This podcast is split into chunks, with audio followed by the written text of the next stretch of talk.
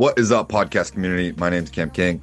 This is Three Questions Podcast in episode number 65. I came up with these three questions myself. As you know, Three Questions Podcast, the way that it works, we come up with three questions that can be answered. Either I research them, they're things that I have looked up, or questions I've had, or my clients from CK Collective, they submit these, or random people can as well over social media or at Three Questions Podcast. Or, excuse me, three questions podcast at gmail.com. So if you want to submit a question or you want to become a guest, obviously reach out to me over social media. I love doing these solo dolo episodes myself and answering things that I've looked up or questions I have had or things that I am pondering myself. But I also love answering questions from users or my potential clients. So if you're just looking for simple advice or you want to come on and answer a few questions and promote your business, we can talk about that as well. And today I have some really good questions that I've been pondering about how I truly feel. I've answered these a few different ways myself throughout the years, and I want to take a stab at answering them here on a podcast. So I'm going to go ahead and set my timer for five minutes and start with question number one here on episode 65. And that is what to do when someone disrespects you. And with CK Collective, I work with entrepreneurs, business owners, people who are working out of relationships after business failures, whatever, and they're working on these new side projects. And I mostly work with them in the personal and professional space. In the personal space, so often incorporates six different fields, and that's physical, mental, emotional, spiritual, academic, and financial. And we work in those specific areas each and every single week. And one of the things that I have worked with clients before on is the emotional category. And again, whether we're talking about a business relationship or a personal relationship, one thing that has come up for them and also in my own life is what do you do when someone disrespects you? And it's a complicated question, right? If we don't have the boundaries or the skills or the tools from our personal life or our upbringing to deal with and recognize that someone has hurt or betrayed us or crossed a boundary and we can't communicate that, that can really exemplify as being frustrated or can can bolster itself as a form of resentment that we hold on to.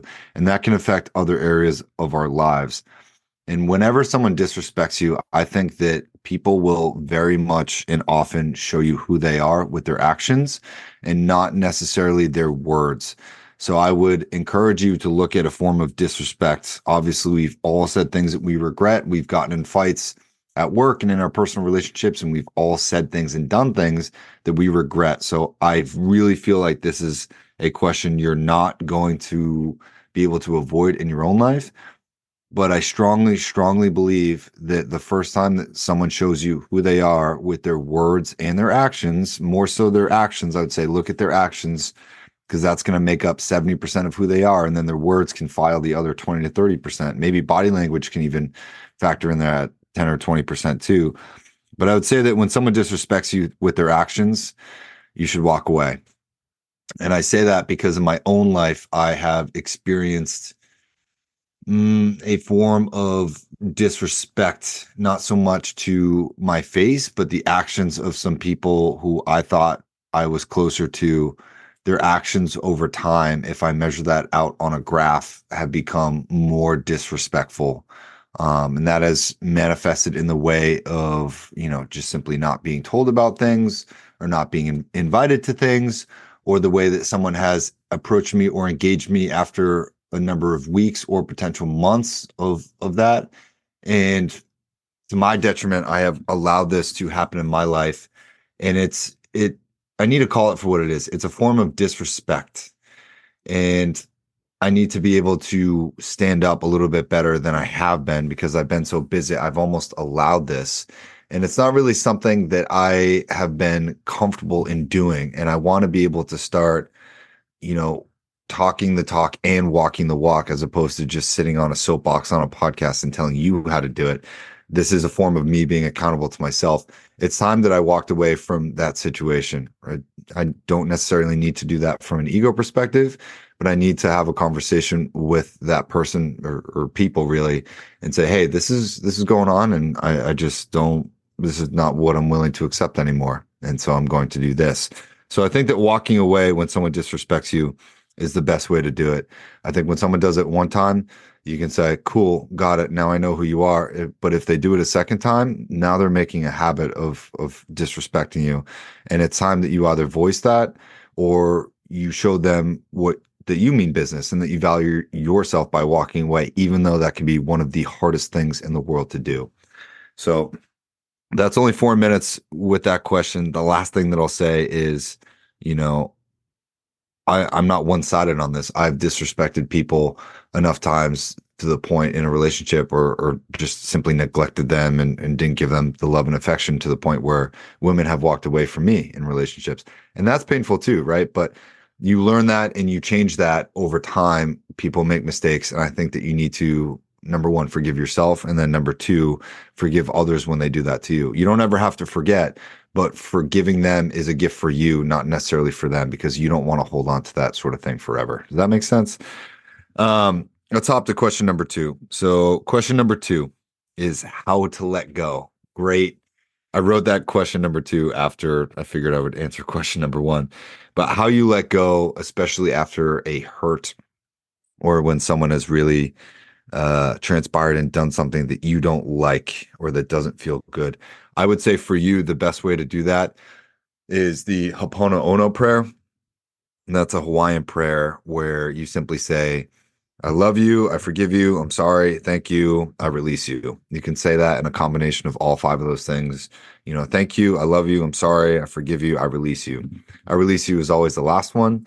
But how to let go, uh, I really, really really have probably struggled with this one more in my life than I care to admit or have even told people. But for me, the ending of relationships or the ending of jobs or the ending of certain chapters in my life have been tough.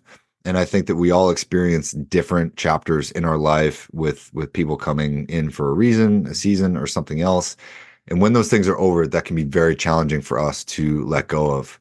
We tend to constantly create our present moment often with our past in mind. And that is a way of us just dragging what's happened in the past into our co creation of the present moment and not necessarily a healthy way to go about that. And that concept comes from a book called Advanced Energy Anatomy, which I feel like everyone should check out and read. But I want you to understand that how to let go is a constant process. So if you're in your constant moment and you're thinking about an ex or you're thinking about a job or a place you used to live or or a pet or a family member that's gone, you have to you have to recognize that that's an emotion that you are feeling in the present moment and you almost have to release that as soon as it comes up. So for instance the other day was my ex ex's birthday right? And i was like oh shit you know i'm thinking of of them.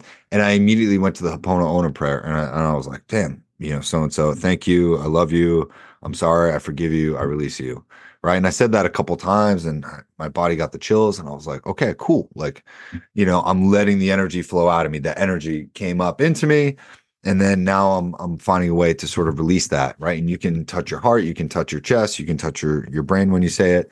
You can say hey thank you i'm sorry i love you i forgive you i release you right? And that's just a way of you just kind of rerouting that energy sending them love and gratitude. Thank you for all the good times. And then just moving on through your day. So for me, this process of letting go is uh, really it's a constant thing over time. And I've noticed that when I think about things from the past over time, everyone says, Oh, well, time is the best healer. Yes, you're going to think of that person less and less, or that thing less and less, or it's going to get blurrier, or you're just going to have new experiences that kind of push that back in time.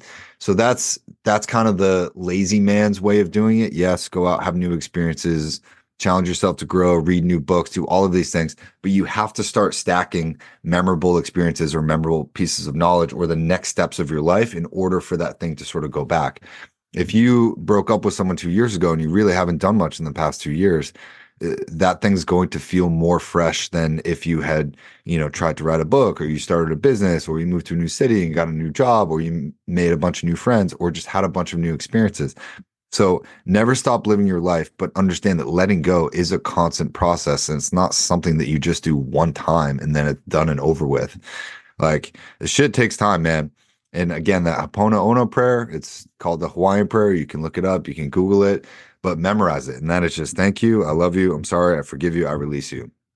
And say that as often as you need for all of all of the things that sort of come up in your life. That's the best way I've ever come across it. And I would highly, highly encourage you to incorporate that into your life. All right. So, question number five. This has come up a few times with clients. And this is also something that I've experienced in my own life as well. But it's how to stop begging for sales, attention, love, affection, whatever it is. How to stop begging. And I'll do my best to answer this in a couple minutes. But if you're begging, primarily this comes from a a syndrome called nice guy syndrome. And whether you're a man or a woman, this is, you know, nice woman syndrome too, I'm sure. But for men, this is not a respectable quality. And I'll tell you why. Nice guy syndrome is the simple act of people pleasing. And it's the wanting to do something for something, right? The quid pro quo approach. But the nice guy syndrome is you just wanting to do something nice for people because you hope that it's going to close a deal, or you hope that someone's going to treat you better, or you hope that someone's going to choose you.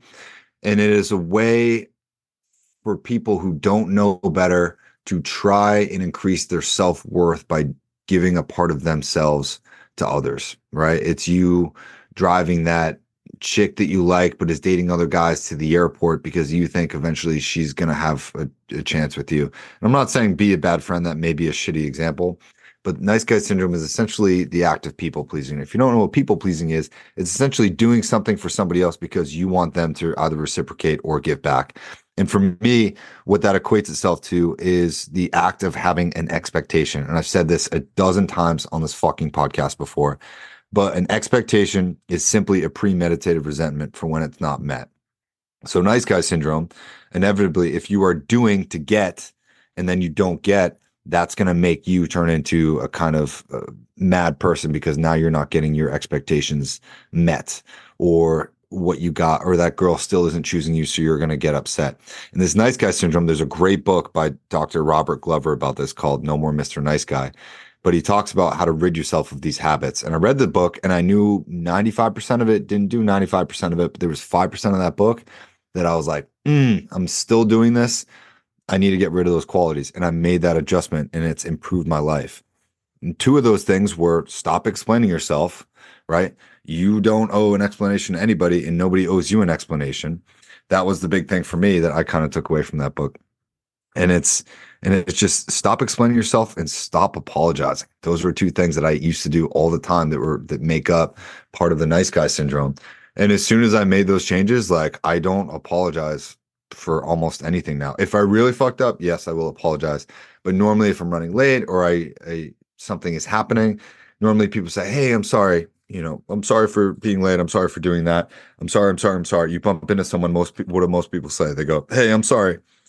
Instead, I said, "Hey, thanks for your patience. Hey, thanks for being cool about this. Right? I I appreciate your time. I appreciate your your generosity, your willingness, your flexibility, whatever that thing is.